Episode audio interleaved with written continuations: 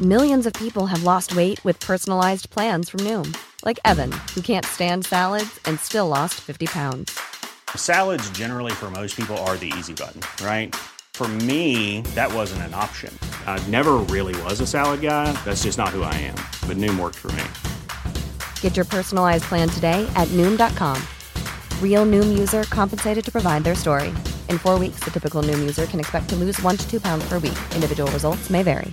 I'm Sandra, and I'm just the professional your small business was looking for. But you didn't hire me, because you didn't use LinkedIn Jobs. LinkedIn has professionals you can't find anywhere else, including those who aren't actively looking for a new job, but might be open to the perfect role, like me. In a given month, over seventy percent of LinkedIn users don't visit other leading job sites. So if you're not looking on LinkedIn, you'll miss out on great candidates, like Sandra. Start hiring professionals like a professional. Post your free job on linkedin dot com slash people today. Hey there, it's Michelle Norris. I'm host of a podcast called Your Mama's Kitchen. When I travel, I'm usually looking for a way to find a taste of home when I'm not at home. And one of the things I love to do when I am at home is entertain. And Airbnb allows me to do that. When I was in California recently, I rented a house that had a great kitchen. And when we were sitting around the table, we're all thinking, we're in someone else's house. Someone could be in all of our homes as well. If you have a home, but you're not always at home, you have an Airbnb. Your home might be worth more than you think. Find out how much at airbnb dot com slash host.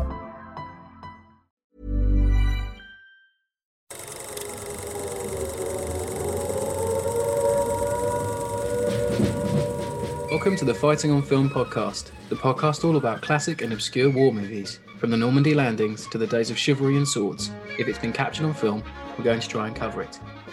I'm Robbie of R M Military History. I'm Matthew Moss of Historical Firearms and the Armourer's Bench.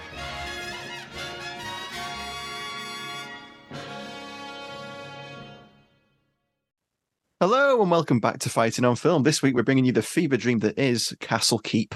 This is, on paper, an absolute rip-roaring classic of a film. But when it comes to it, it's a little bit of a fever dream. It's a bit trippy. Yes, it is. Um... This has been on the F O F um, spreadsheet for ages, this one. Um, yeah. So I picked it up cheap uh, in C E X on D V D, which if, you, if you're American or international listener, um, it's a very cheap sort of computer exchange shop where you can get D V Ds and games very heavily discounted. Um, and it's always been sitting on the shelf, and we were umming and ahhing, and, uh, and we consulted the, the F O F archive, if you will, and we were like, yeah, Castle Keep, nineteen sixty-nine, that looks interesting. And boy, did we uh, mm.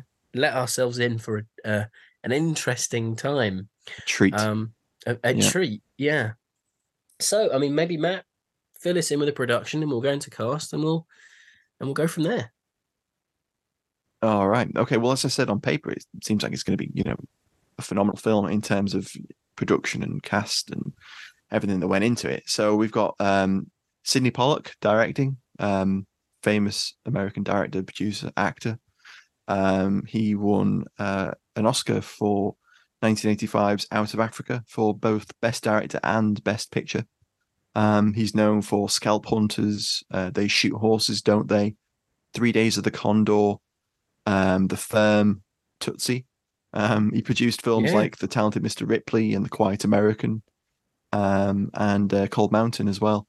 So, really well-respected director. Uh, the film was written by uh, Daniel Tradash, um, who's known for um, From Here to Eternity, uh, The Picnic, uh, Storm Center, along with uh, David Rafiel, um, who's a long-time um, Pollock uh, collaborator. Uh, the, the the actual screenplay was was based on Castle Keep, a nineteen sixty-five novel by William Eastlake. Uh, Eastlake was actually uh, a veteran of the Northwest Uh, Europe campaign. Uh, he oh, was wow. a platoon leader, um, and he was wounded at the Battle of the Bulge in nineteen forty-five, um, oh. and was awarded uh, a Bronze Star. Uh, cinematography was was handled by Henri Daquet, um, part of the part of the French New Wave. Very competent cinematographer. Um, probably uh, in terms of war movies, his other best known is is probably Operation Daybreak in nineteen seventy-five.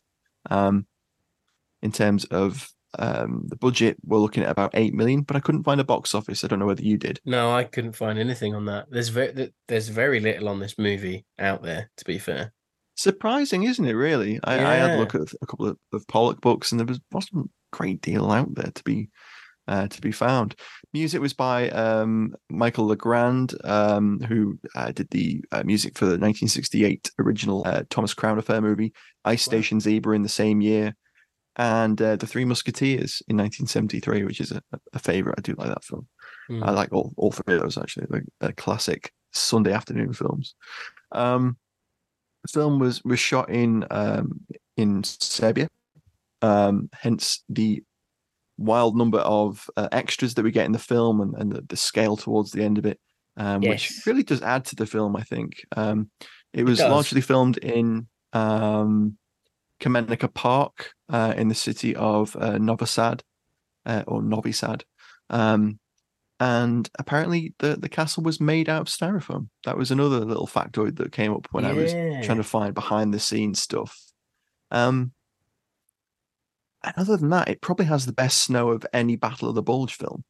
It, yeah, very. There's actually snow in it, which is yeah. you know good. You know, there's none in the Battle of the Bulge. Although sixty-five. I did read that filming went on so long that the snow began to melt, and that became a little bit stressful for everyone. Yes, I read that as well. Um, Apparently they were annoyed they were wearing winter uniforms, and it was like, you know, boiling hot.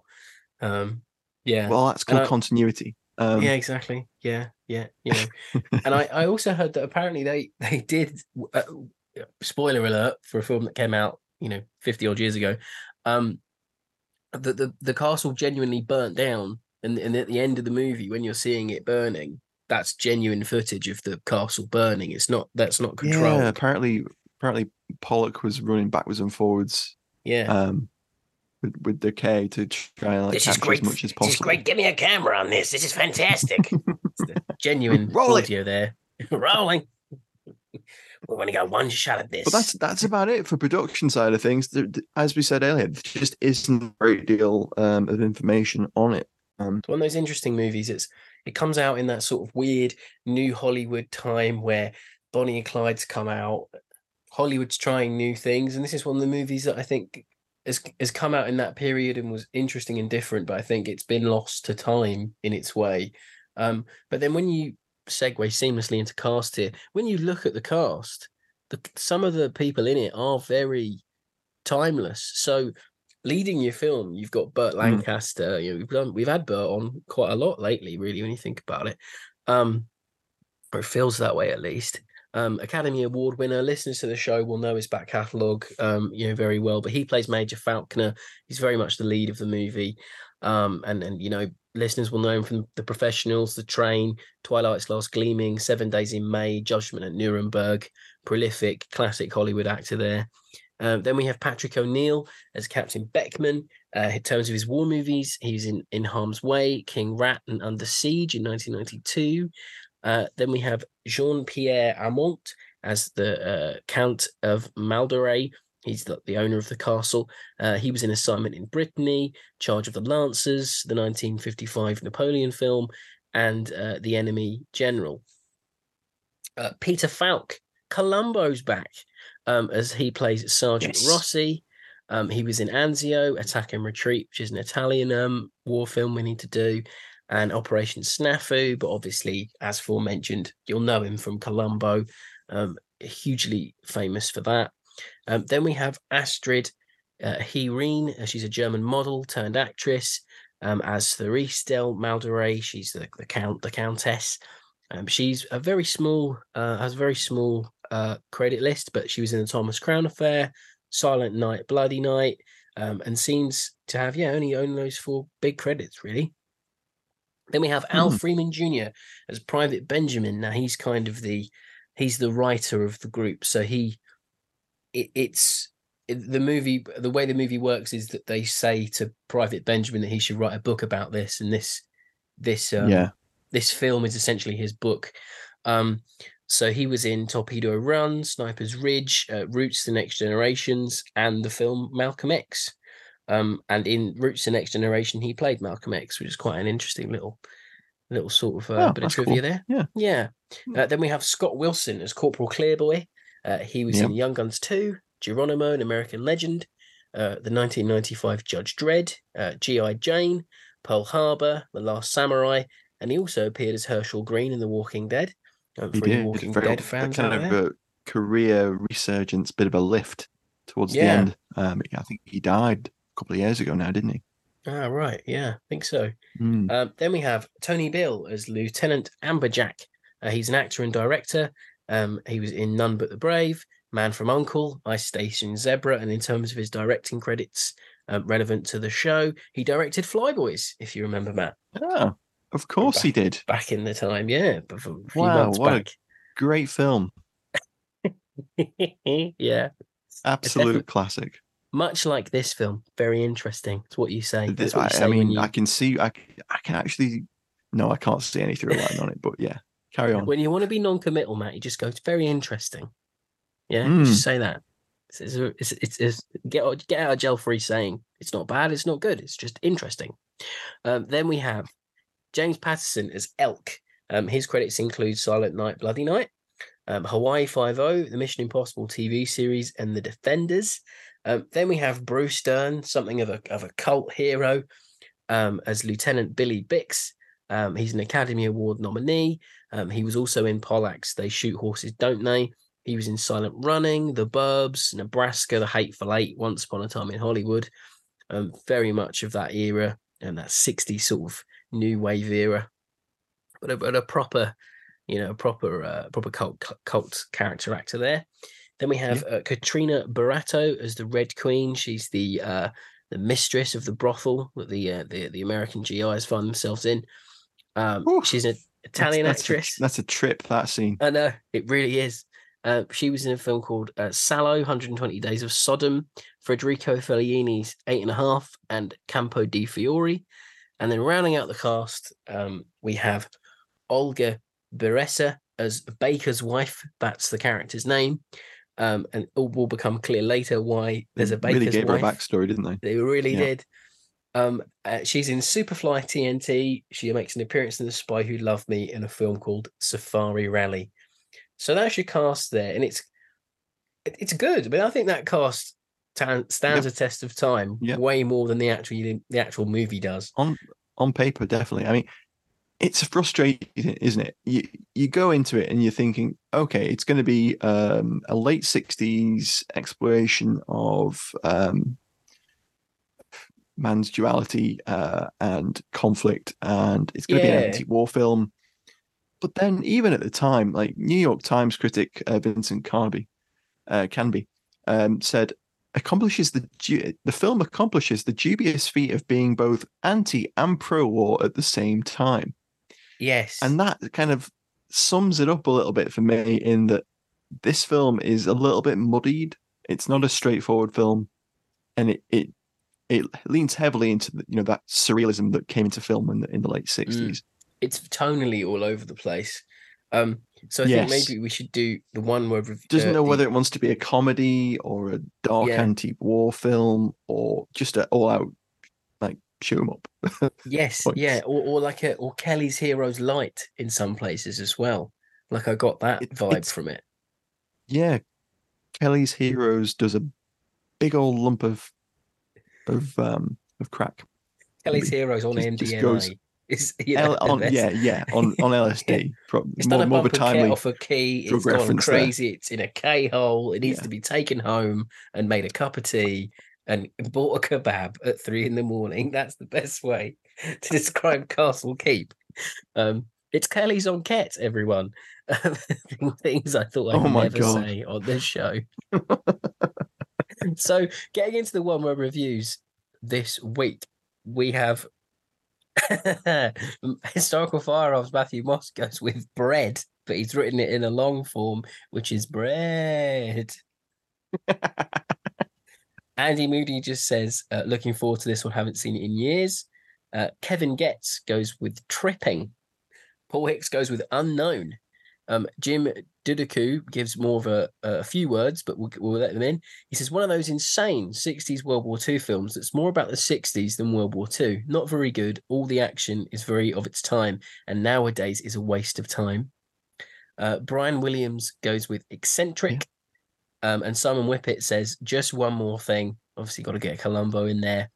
Um, I don't think I've seen it. We'll check it out post-review. Uh, Pete the Painter says, eye patch, and Ian Davidson goes with unheard of. So I think the general consensus was that this yeah. movie is kind of just, I wouldn't say it's a lost film, because it's definitely not. Yeah, I was, I was going to be, I was going to be um, mildly humorous, and I've done the production for The Keep rather than Castle Keep just for a laugh. That wouldn't be the, um, wouldn't be the first time that we've come on the show. Yeah. I had to quickly scramble behind the scenes there for everyone. Um, there was a there was well, a week where Matt and me, because yeah. if you listen to the show for a long time, you'll realise that me and Matt alternate production and cast. And there was one week, I forget what yeah. movie it even was, but there was a oh, I, I can't remember now. There was a moment where I I went to do cast, and Matt looked at his notes and he was like, "Hang on, I've got cast here as well." So we had to pull production notes out of our arse essentially for that one, which was very funny. No, You'd we, never we know paused because... the, we paused the recording, went away and did our due diligence. Rob. Yeah, we didn't just pull it out of our arse. Like... No, but we essentially had to, really.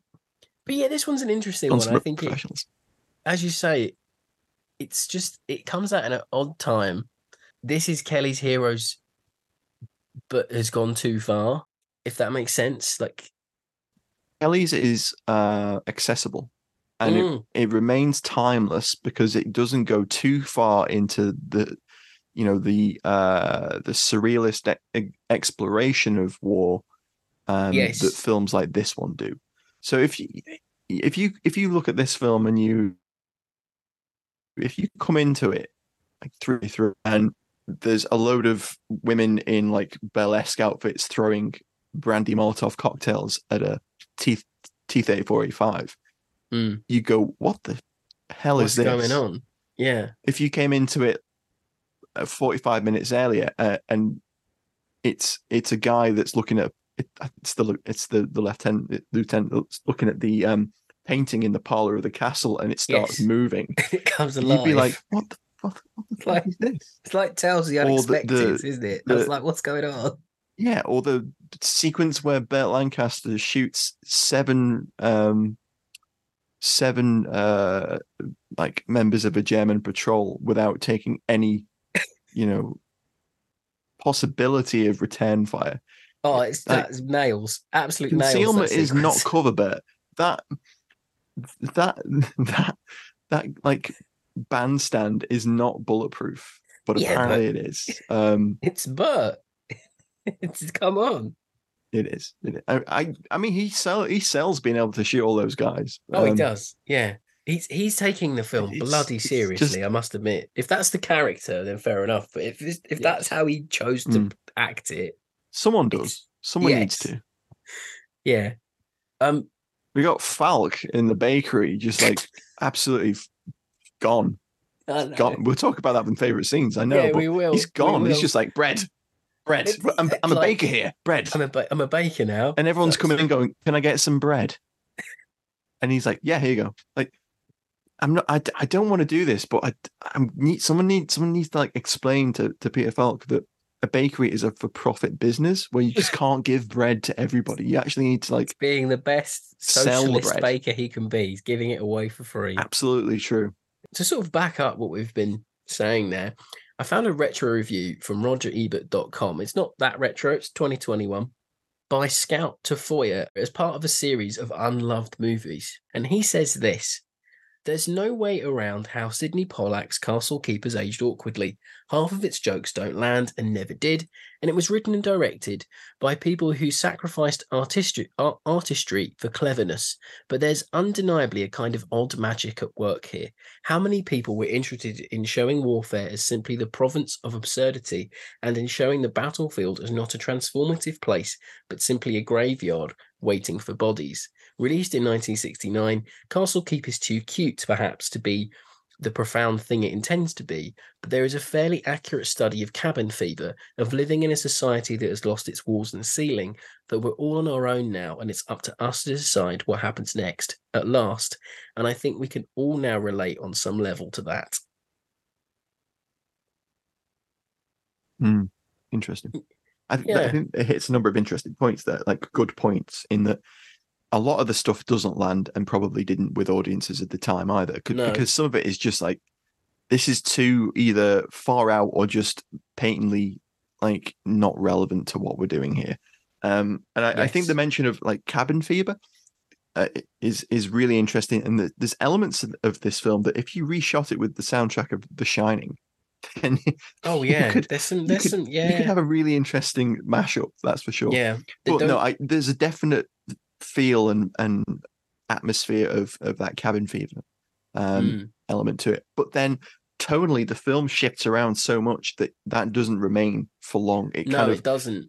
Oh, we're, we're isolated in this castle. Oh wait, we can go to a brothel in the town, which is like five minutes away. Yeah, and the town's oh, untouched. A private soldier is apparently having weird a weird a weird relationship with a V W Beetle, and then yeah, it, you know the, the out of nowhere, oh, a, f- a flare goes up like three miles away, the, and and Bert instantly knows that the entire German army is coming their way. And, and, he, and he holds a no, lecture, like, telling, he holds a lecture telling them the entirety of the, how the, the Battle of the Bulge is going to go down, and he wouldn't know a damn thing. And I absolutely love that. I thought that was amazing.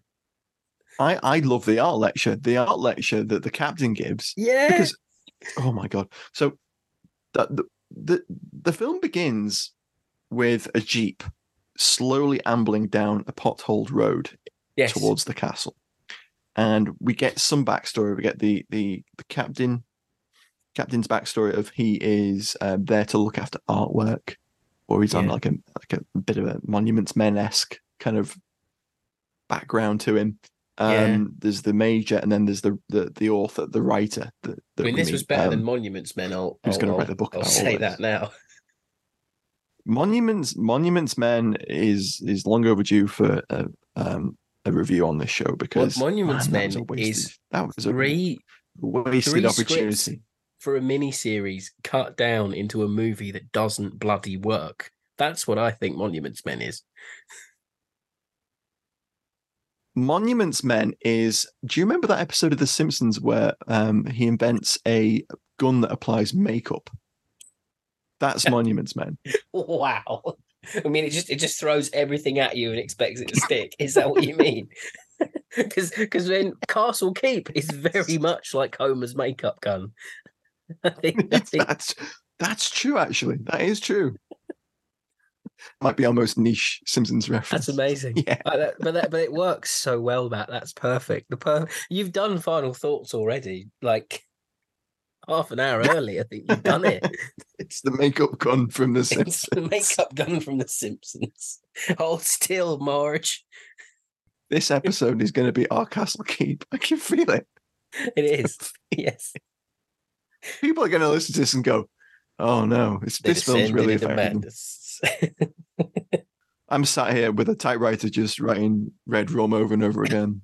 No T V and no beer. Make Burt Lancaster something, something. Uh, Maybe we should take a breather uh, and get hope, to the alley tally. While hope everyone sane. Gets the Simpsons references that we push into this far too often. Of course yeah, they do. do. So it was a cultural phenomenon. Hey, Dave. Yeah, Randy. Since we founded Bombas, we've always said our socks, underwear, and T-shirts are super soft. Any new ideas? Maybe sublimely soft. Or disgustingly cozy. Wait, what? I got it. Bombas. Absurdly comfortable essentials for yourself. And for those facing homelessness. Because one purchased equals one donated. Wow, did we just write an ad? Yes. Bombas. Big comfort for everyone. Go to bombas.com slash ACAST and use code ACAST for twenty percent off your first purchase. Millions of people have lost weight with personalized plans from Noom. Like Evan, who can't stand salads and still lost fifty pounds. Salads generally for most people are the easy button, right? For me, that wasn't an option. I never really was a salad guy. That's just not who I am. But Noom worked for me. Get your personalized plan today at noom dot com. Real Noom user compensated to provide their story. In four weeks, the typical Noom user can expect to lose one to two pounds per week. Individual results may vary.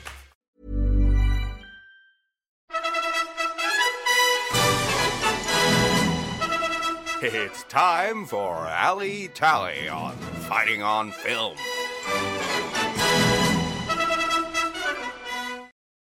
So, I mean, if you haven't worked out already, the film is a bit madcap, to say the least. But in terms of the Alley Tally this week, it's not actually that bad. Mm. Like, a, for for what for, for, watch the trailer if you haven't, or indeed watch the whole movie. It's it's out there online.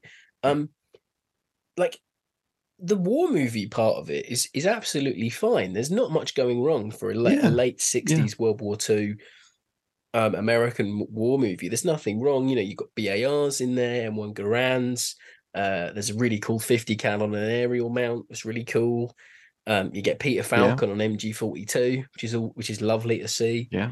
Um, mm-hmm. M one Garands as well. Germans in Feldgrau. So I, I think maybe. Maybe without realizing it, they're leaning into the tropes a little bit, which kind of might help might help the film yes, in a way. I think that's fair. Um, um, T eighty-four, uh, sorry, T thirty-four eighty-fives painted grey. Yeah, um, love it. Classic. Uh, there's some, there's some there's great lines a about three point five inch rocket launcher. That's, that's cool. Used, um, which is it, it, yeah, it's great because when that Jesus, the one. Fever dream of a scene that is where the where the tank's coming into the church. Oh, I love it. And we'll just pretend that his his bow gun and his coax are jammed, and and the, the, the tank's coming into the church. Yeah. And they're stumbling to reload, and he he aims the, the the rocket launcher, which is supposed to be a two point seven five inch, but we'll let them off, which is actually three point five, but that's very common. Um, it's an M twenty super bazooka. You look straight down the tube, and there's nothing in it. And then he yeah, pulls the that. trigger and it, it I love that. Tank up. I, I it's knew, classic trope. I knew you'd see that. I knew you'd see that. Yeah. But the thing I love about that scene is that he's reciting the Lord's Prayer, try, trying to like buy them some time. Yeah. And, then, and then he's like, shoot the goddamn son of a bitch. And then he fires it like right at the last moment. It's really great. Hey, it's a good but scene. Th- that tank scene is, is quite funny actually, because once they get in it, Um, they're like, oh, um, do you think or Peter Falk goes, well, do you think we can be arrested for wearing a German tank? Which is a great line.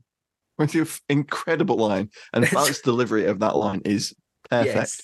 But Fa- what annoys me is, where does the tank go when they get back to the castle? Fuck knows. I reckon they crashed it. Like, there must be a, a yeah. cut scene and they Falk's like... Falk's jammed up the, the, the like, the innards with bread. The bread.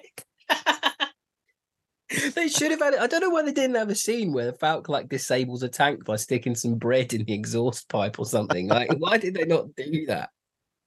Or like a baguette down the barrel, down the barrel of the gun. That would have been oh, amazing. That, that why? That's a really huge missed open goal for really, this kind of really film. It really is. Yeah. Some um, some slapstick surreal bread action. Yeah, exactly. Um. But that, but yeah, the, the tanks are absolutely fine. That's a trope in itself. Um, mm-hmm. I I liked the amount of uniforms that were on display because I just wasn't expecting to see them. Oh, that um, that scene where they the, the the guys are retreating through the town and there's yes. hundreds of guys. I mean, insane uniforms in there. It's like there's, yeah. there's absolutely wild stuff. Like duck hunters, and there's guys in like uh, parachute jump uniforms. Um, there's some random British troops in there, which yeah. Which like means this fully mo- decked out. Which means this movie might be the only, the second movie to acknowledge the fact that there was a British contribution to the Battle of the Bulge, which I wish we had known about before we did our talk, because it would have been an insane. Oh my god! Can you imagine if we'd included it? It would have been brilliant. Two frames of a dude wearing a Brody with an S M L E. Exactly. And that gets into the talk. Yeah, it, it bloody would have done. Um, And then I, I love the fact that after that sequence, Burt Lancaster somehow is just now wearing a jump uniform for the rest of the movie. It just makes no yeah. sense. What, the, what's that about? Was Burt like, I'm too warm know. in this. I, I want to change. Yeah. Might have been that, actually. That's a fair shout, you know. But, you know, that's the least weird thing of the film, to be fair. It is, actually. Once once you get once you get to a certain point with this movie, no, nothing phases you, I think. Um. Yes, that's very true. Um, the bit with Falk with the grenade is very cold. Oh yeah, that is good. Mm. That's a, that's a, a good grenade. I like it. Yeah, yeah.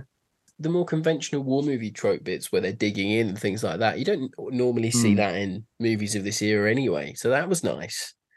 Yeah, that's normally like sort of um, just like dusted over, isn't it? And we we see them like setting up their defenses and stuff, which is cool. And it turns into All Our Stand film, and it, yes. you know, that's the film's like sort of final um, tonal shift. Into Lancaster telling them to re, stand. to reposition a mortar, which is really cool. Yeah, yeah. And Lancaster um, has. Did you notice his little dad run that he does? Once you notice the oh, way Lancaster all runs, all of the skipping over the tiny hedgerows, I was like, I "Oh, damn, it. that's cool." That's, that's a that. It's, and it lingers on him for an awfully long time doing that. He runs like three hundred yards in that sequence. He can't shift that, at that. This point in his career, the, the knees are gone, and he's done so many westerns. Yeah, but he, but he's, but he's making it look like he's moving. Mm. He does, you yeah. know, at, at speed. I only um, wish the film had gone as quick in that sequence, because Christ, that is true. Yeah, the pacing, right? Um, but then I also like the just rounding out my alley picks for this week is I love, I love. World War Two winter looks. So yeah, I love greatcoats, Mackinaw coats, uh, scarves, mm-hmm. uh, mittens, all stuff like that. I, I love seeing it. Um, and there's um, we get a fair um, bit of that. We do. Peter Falk wears a lovely Mackinaw in it. I love him. Um, he, he wears a lovely baker's outfit and a baker's outfit, which I never thought yeah. I would ever say. That man, um, that man is like the most flour covered baker. Like they they turned to Peter and said, Peter, you're a baker, and he, he just plowed his face into some flour and was like, I'm a baker, and came back up and just did that was the scene. Co- that was the cocaine to get him through the scene. That's not flour. It literally is like the this scene in Scarface where he like covered in it. Just jams his head into a pile of flour. Yeah. But no, but thank God. I'm, I'm I think we'll scene I think we'll transition to favourite scenes now, because We were getting there with Peter Falk with the bakery. Hello there, sorry to interrupt. I wanted to let you know that you can now join our supporting cast over on Patreon. As thanks for your support, you'll be able to help us pick films, submit questions for guests, have first pick on brand new and exclusive merch, and much more. Thank you for your support. Now back to the show. So, favourite scenes. So talking about uh, Peter Falk there, Falk is the perfect actor for the role. There's no, for me at least, there's no one else. There's probably is someone else in that era, maybe Don Rickles, maybe someone like that, comedic actor. But Falk has this conviction and the comedy to his acting. Yes, the timing. And the timing, yeah, to make this absurdity work. So Rossi um, reverts back to his pre-war occupation as a baker, in an attempt to like sort of see out the war. It's clear he's going through some post-traumatic stress. Um, I think that's yeah. what it's trying to get at. And he reverts. So they all the lads learn that there's this town and there's a brothel. And and Falk's like, oh, there's a bakery. Um, so he goes, instead of there being, oh, you're not going to come to the brothel, Rossi? He's like, no, where, where there's a bakery, there's a baker's wife. Um, and which is an amazing line. Um, And he sort of just adopts this family of his own um, because the baker's gone AWOL, which is nuts. That's a trope you know? in of itself. It's crazy, yeah. So, and the and the wife just invites him to bed because he's a baker and she's a baker's wife. Yeah. Um, you know, uh, Falk becomes the, the fabulous ba- baker boy for a bit. Um, and then near the end of the movie, this is my favourite scene, this part now I'll segue into. You just had to have the context there or this doesn't make sense. Um Most like most of the movie, actually. So near the end of the film, uh, Falconer is trying to rally a force to defend the castle and stop the German advance. Yes. So uh, the lads, F- Falconer's chaps, go and say, "Go get, go get Rossi back," and he's baking. So you, you get a you get a sequence of them trying to convince him to come back in, into the fold for one last battle. Um, and he actually has some really interesting lines, and he's probably the one of the few characters in the movie that actually gets fleshed out and you learn a bit more about him.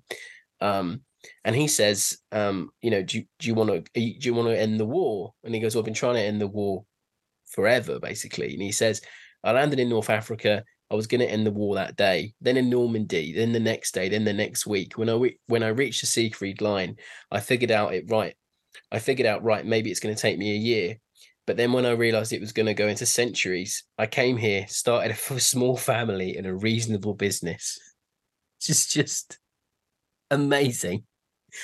And he's in he's in the baker's whites. He's got it's flour the, all over his it's face. It's the reasonable business bit that gets me. I just, just yeah, it's just so it's so bizarre. I love it. Exactly. It's just like, and, and the baker it, is is gone off and been killed in the war, yes. ostensibly.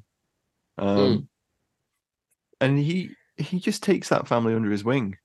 He does. He really does. And then he has a great, another great line, like two seconds after that, where they're saying about, you know, how are you going to stop a German tank? You know, they don't. They don't just give them up type thing. And they're saying, oh, with a bazooka. And he's sort of saying, he's talking about something else. And he leans into the guy who's just said about a bazooka. And like reverting back to being a soldier, he goes, um, uh, you know, how are you going to take a tank away from the Germans? It's theirs. And he goes, and he just leans in and goes, aim for the track. They bounce off the armor. And then he goes back on to talk about baking. It's just, it's, it's like a Michelin Web sketch. It's like, it's just... It's just so well timed. That sequence there gets the comedy that the movie was going for, and the yeah, that's a very good point. Actually, that's for me the only. This is the sequence where it works because you've got your strongest comedic if, character. If they just made the comedic element one or two characters, mainly Falk, I think yes. the film would have been a lot stronger because a lot of it is just weird. There are too many jokes hit. that don't land. Yeah.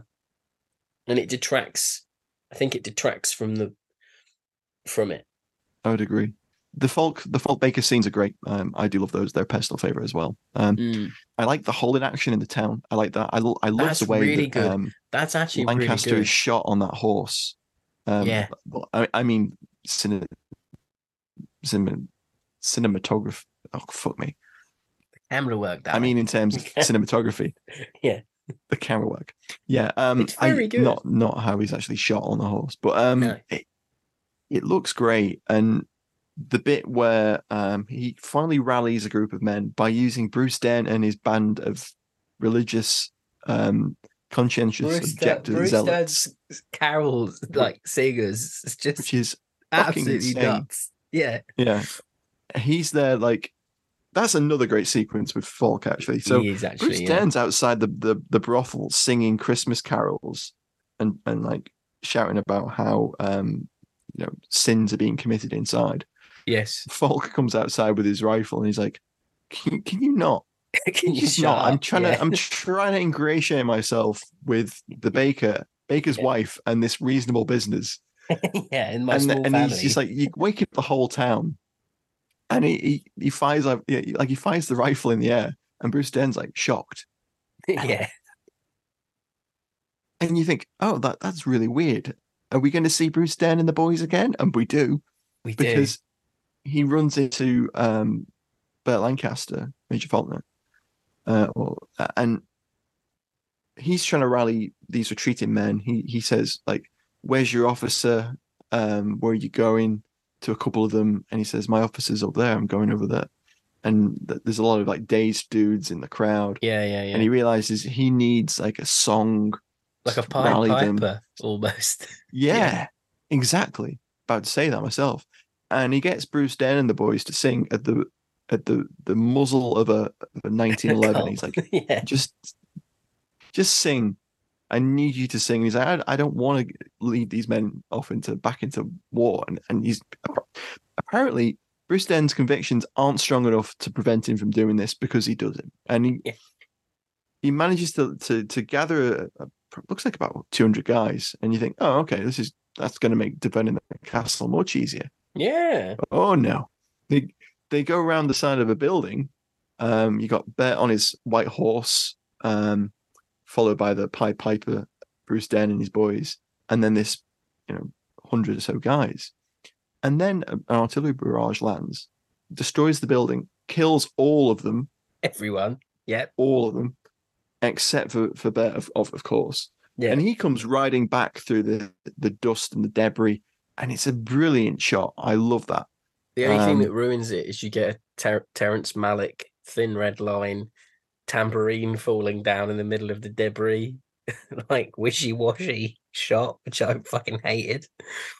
I was like, oh, it's Terence. He's, he's struck early. Um, but the the whole holding town, holding the town section of the film is it's quite fun. It's it's yeah. well done. It's well shot. It it leads nicely into the, the the final act of the film. There's there's some surreal bits where they're using like just a cardboard box as cover. Um, yeah, I like that. It, like the, that really guy, leans into tropes. A guy runs across the street at one point to take cover in a in the smallest shot. All imaginable. Yeah, yeah. yeah. Um, Is that the guy with the thirty cal? And he goes, I'm going to take cover over yeah. there. I'm going to move. And the two guys sort of react like he's crazy. I, re- I really love that. See, that little sequence there, there's so many... I think that's Pollack trying to show the absurdity of some of these sequences at the time, because it feels that way. Mm-hmm. Like there's a German that runs into the middle of the street and like takes the machine gun position up, and the guys just light him up because he's not... He's yeah. not like in any any cover. Um, you, you know, it's just it, that sequence technically is very good. I I think it's a, a much better than the later. And Falk with the grenade as well in that bit. Yeah, exactly. Yeah, yeah, yeah. That that's that for me is the stronger sequence of, of action that we get. I think the bit at the end is too yeah. over the top. The, the the the climax of the film almost feels a little bit rushed in in mm. the. The, the Germans kind of just overwhelm the defences very quickly, which mm. not not unbelievable. No, um, there's not many of them. Not unbelievable, you know. Um, yeah, exactly. Um, but I think Pollack captures that, you know, the weight of the advance quite well because it's quite tightly shot. Um, yes. From from from uh, about ninety degrees off to the, the, the German advance and the defence, so it gets like this. Um, kind of almost just very straightforward linear view of, of what's going on for some of the mm. the actual like shots. Um, there's there's the bit where um, they're they're all wounded and they're in like a dried up pond. Yes. Um, Falk and the lieutenant and someone else, and um, you know they're about to make a, a, a break for the moat to to swim across the moat, so they drop the, the drawbridge down. Um, so they can get into it, and the camera lifts up and sees just how close the Germans are to them, mm. and the, the voices kind of fade away, and you never see them again. And I, I thought that was really well, um, sort of yeah, like conceived and shot. Yeah, and it implies they shot. died, didn't it? Like that, they imagined mm. it, they didn't actually do it. And that I think that yeah. sequence doesn't hit as much as it could because it takes so bloody long for you to get there. And if and if mm. and I was watching it, and I'm not saying that I. know you know what was going to happen or anything like that, but I guessed that they were dead because it was taking so long. I was like, oh, hang on, they're not they're not going to make it, are they? Yeah. And I was if you if you're ahead of the movie in your brain, you're like, come on, you're just waiting for it to happen. And then it and then any sort of goodwill yeah. that scene creates, and we're getting into final thoughts again, we always do it, but then it's sort of it's killed off like five minutes later when you've got like fire engines coming through and Burt Lancaster. Oh my god! Fire, I forgot about the fire engines. And that's insane. And, and Burt Lancaster's shooting like ten million rounds out of this fifty cal, and like it goes a bit, yeah. like goes a bit like westerny sort of last defend the fort type vibes. And it's just, yeah, any sort of good graces the film builds up. It it's really happy to kill them off quickly, and that might be Pollack's vision, but and it doesn't make. I think it a, is because. And I, I think that's that's it. I, I think that is Pollack's vision of to have this huge, ridiculous climax, the grandstanding of, of Lancaster on the fifty, the castle burning down. And I think what he's trying to get across is though it's it's a almost a pastiche of that sixties, fifties um, yeah. tendency to have a huge final climax battle where everything either gets destroyed or killed. And I think that's very true. But before we move into final thoughts, I thought I'd round up some of my um, favourite scenes. Sure. Um, I we've got to talk about um, the scene with the V W. Oh, it's um, like a Mighty where, Boosh sketch. Where Lancaster... Well, let's talk about the first part where it's like, introduced. L- Lancaster comes over and talks to um, Wilson. And it's implied that he's having a sexual relationship with the V W Beetle. It's nuts. Um, which is absolutely insane, and probably the first time I, I most audiences of the day would have encountered the concept of a human being being physically attractive to a piece of machinery, which is a thing. I've forgotten the term for it, but it is a thing. I remember yeah, watching yeah, a Lou yeah. Theroux documentary about it. That was one of the weird weekend ones, I think. I think it um, might have been, you know, yeah. And and and Lancaster sort of explains, sorry, Wilson sort of explains to Lancaster um, why he loves the car. It's it's like it doesn't need any water. It's like it, it yeah, it's like it's like a mechanical horse. It, it drinks a thimble full of oil. I love it. And and and Lancaster's so far gone at this point, and just. He's just like, okay, all right, carry mate. on, and walks you away. Do you. You and do then you, later sunshine. on, later on, a couple of the guys push the, the beetle into the moat, thinking it's going to sink, and, and like a bit of spite, ha, Wilson's girlfriend's in the moat, kind of thing. Yeah, and nuts. It floats to the surface. It's surreal, and he pulls out his pistol and starts trying to shoot it in order to yeah. let the air out of it. I, Just stopped the film dead for me. I was like, did. why is it this did. in here? Like, that is not gonna doesn't hit. It doesn't no. make sense, and it doesn't do anything for the plot or characterization. It's insane. Yeah, and then he, and then he drives moving on it to out another stream, another aspect of the film. Fucking crazy. Yeah, and then he he, he no. The what? How does he get into the moat, Rob? He goes Fuck no. no it's, he, he goes, oh my god, the car. This movie he goes to run like logic. around through the. He goes to run and and like go through the the drawbridge, et cetera. And someone goes, "No, not that way. Go that way. It's quicker." And he, he sort of doubles back on himself, goes yeah. through a door that opens out, just opens out into into nothing. He runs through it and falls into the moat below. Yeah, and then swims into the car and drives it out. And it's it's, it's crazy. It was like it was, as I said, it's like a Mighty Boosh sketch. It was like something out of Monkey Dust. Like if you, if, if listeners know what Monkey Dust is, um, and it while was like all that. This is going on, Burt Lancaster is knocking off the Count's wife. Yeah, um, and there's a whole tension of the with the Count and the Countess and Lancaster in this weird love triangle. Yeah, where the Count wants a child. He's impotent and he wants a child, and he's like, I'm just going to put up with it and, and yeah, hope I get a fine. child out of this. And I'm like, okay.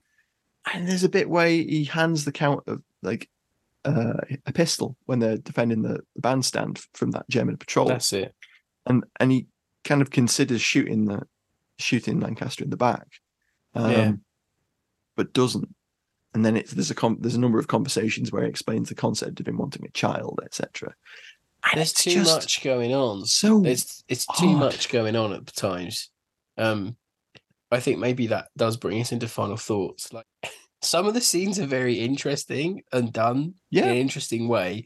So the, as we said, like the battle sequences are good enough. I think it's I think it's a worthwhile watch. But boy, you're in for a hell of a ride. Like, and then it's but then I think at the end of the day, when all is said and done, and you you sort of reflect on the movie. Tonally, it is so wishy-washy. It really doesn't know what it wants to be, and, it, and it, it's just a little bit flawed. Like the concept is interesting, but it's not. It doesn't lean in too far one way. It doesn't lean in too far the other.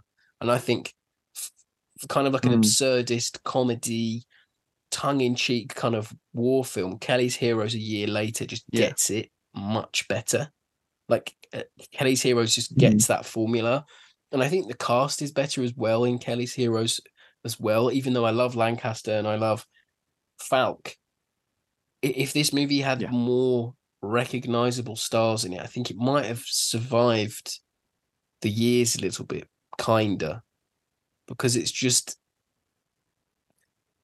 there's too much of one, not too much of the other. And I think it, I think, it misses its mark. It misses it, that's it. its mark yeah, quite it does. A considerable margin, doesn't it? Mm, it's just mm. a little bit too avant-garde. It's trying to be too surrealist. It doesn't really achieve what it aims to. And I go back no. to that quote from, I think it was New York Times, where he says it has the distinction of being both anti and pro-war at the same time. Yes. And I don't think the film's supposed to be pro-war. I just think that it tonally, as we've said, it misses the mark in that it doesn't yeah, quite yeah. nail down the anti-warness of it, or at times mm. it isn't clear enough with what it's trying to say. The climax is pretty spectacular. You know, there's some great dialogue that we've talked about. There's a lot of ponderous sort of like pseudo high concept stuff going on with yes. paintings coming to life and people having monologues, the art historian giving a talk to people that aren't interested in it. It reminded um, me of uni. I was like, fuck hell no, not again. It was like the, I don't wanna, the least I don't wanna go into it, the That was pros. like a Friday afternoon seminar. That oh, was what that Christ. was. Christ. Everyone wants to go to the pub. And as, as we've said, it tries to be humorous. Yeah, it does. It tries yeah. to be funny. It tries to be humorous. But tonally, it just moves too too far across the spectrum too rapidly mm. all of the time. In, in and, the, and it's... It's doing it's, anti-war. It's doing surreal. It's then doing sort of um, a Last Stand film. But then it's also trying to pastiche the, the absurdity of the climaxes of contemporary mm. war movies. Mm. And it's also trying to do that thing where the film looks at the absurdity of war and conflict by putting it into a surrealist kind of optic where, oh, we're in a brothel and there's a woman playing an organ. And how mad. How mad is this guy? There's a painting Ooh. having a chat with me. Yeah. Like, yeah. oh, the, the, the, the prostitutes are now throwing Molotov cocktails at the tank yeah. without any hear, problem uh, at uh, all. At times, I feel like you can hear like a director or a producer going, oh, look, guys, look how crazy this is. How, how, this shouldn't be in a war film, should it? Oh, look. You know, mm. that's how I kind of feel mm. at, at certain times. That's just what the movie's going for. It's kind of just trying to be like, this shouldn't be in a war film, guys. How crazy is this? And you're thinking, well, yeah, yeah it would work if you cut out some of the slower sections and you really... like micro you find that comedic tone that you're trying to yeah, go for exactly yeah. If it was quicker, if the jokes were funnier, if you had more of Falk, I think it might be a much better movie, um because it, it just there's other films do uh, uh ex- explorations of the absurdity and the tragicness mm. of war better. Oh, we I must mean, look at the Bridget Wright Makin. That does that does, that does uh, an examination of Um, you know, the absurdity of, of throwing men against a, you know, something that isn't going to be there for long. You know, yeah, yeah. And I don't think this film nails the the the, the necessary tragic realism. So there no. has to be some sort of element that really binds everything mm. together, and I don't mm. think this film quite achieves it.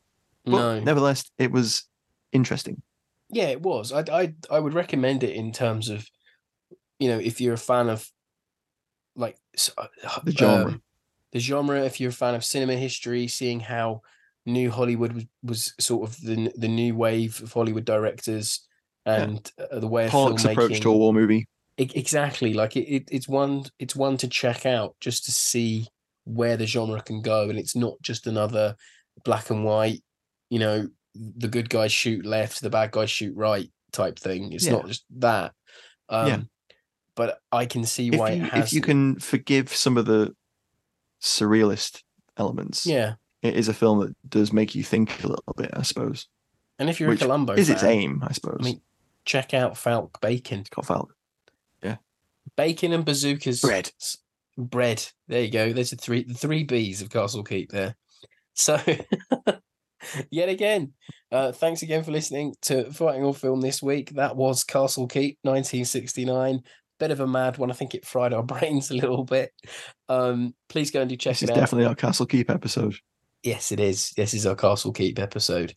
Um, next week, we have uh, Paul Epstein on the show for an interview. He is a d- uh, documentary filmmaker and producer um, out in America, and we're going to be talking to him about all things making documentaries, and I'm sure a lot, a lot more as well. So do join us for that next week. Keep abreast of uh, everything that's going on in the show on our social media. You can check us out on Twitter at Fighting on Film. Oh no, X now, sorry, X um, at Fighting on Film. I'm never going to get used to that. I think um, we're also on Threads. We're on Instagram. Threads, Instagram. You can find us at fighting on film dot com. That's the main one to go to. Yeah, please go there. We've got some new shirts out available as well. Um, we do. Celebrating our recent one hundred fiftieth. But I think that's about it. Thanks, everyone, for listening. Thanks for listening. Bye-bye. Bye.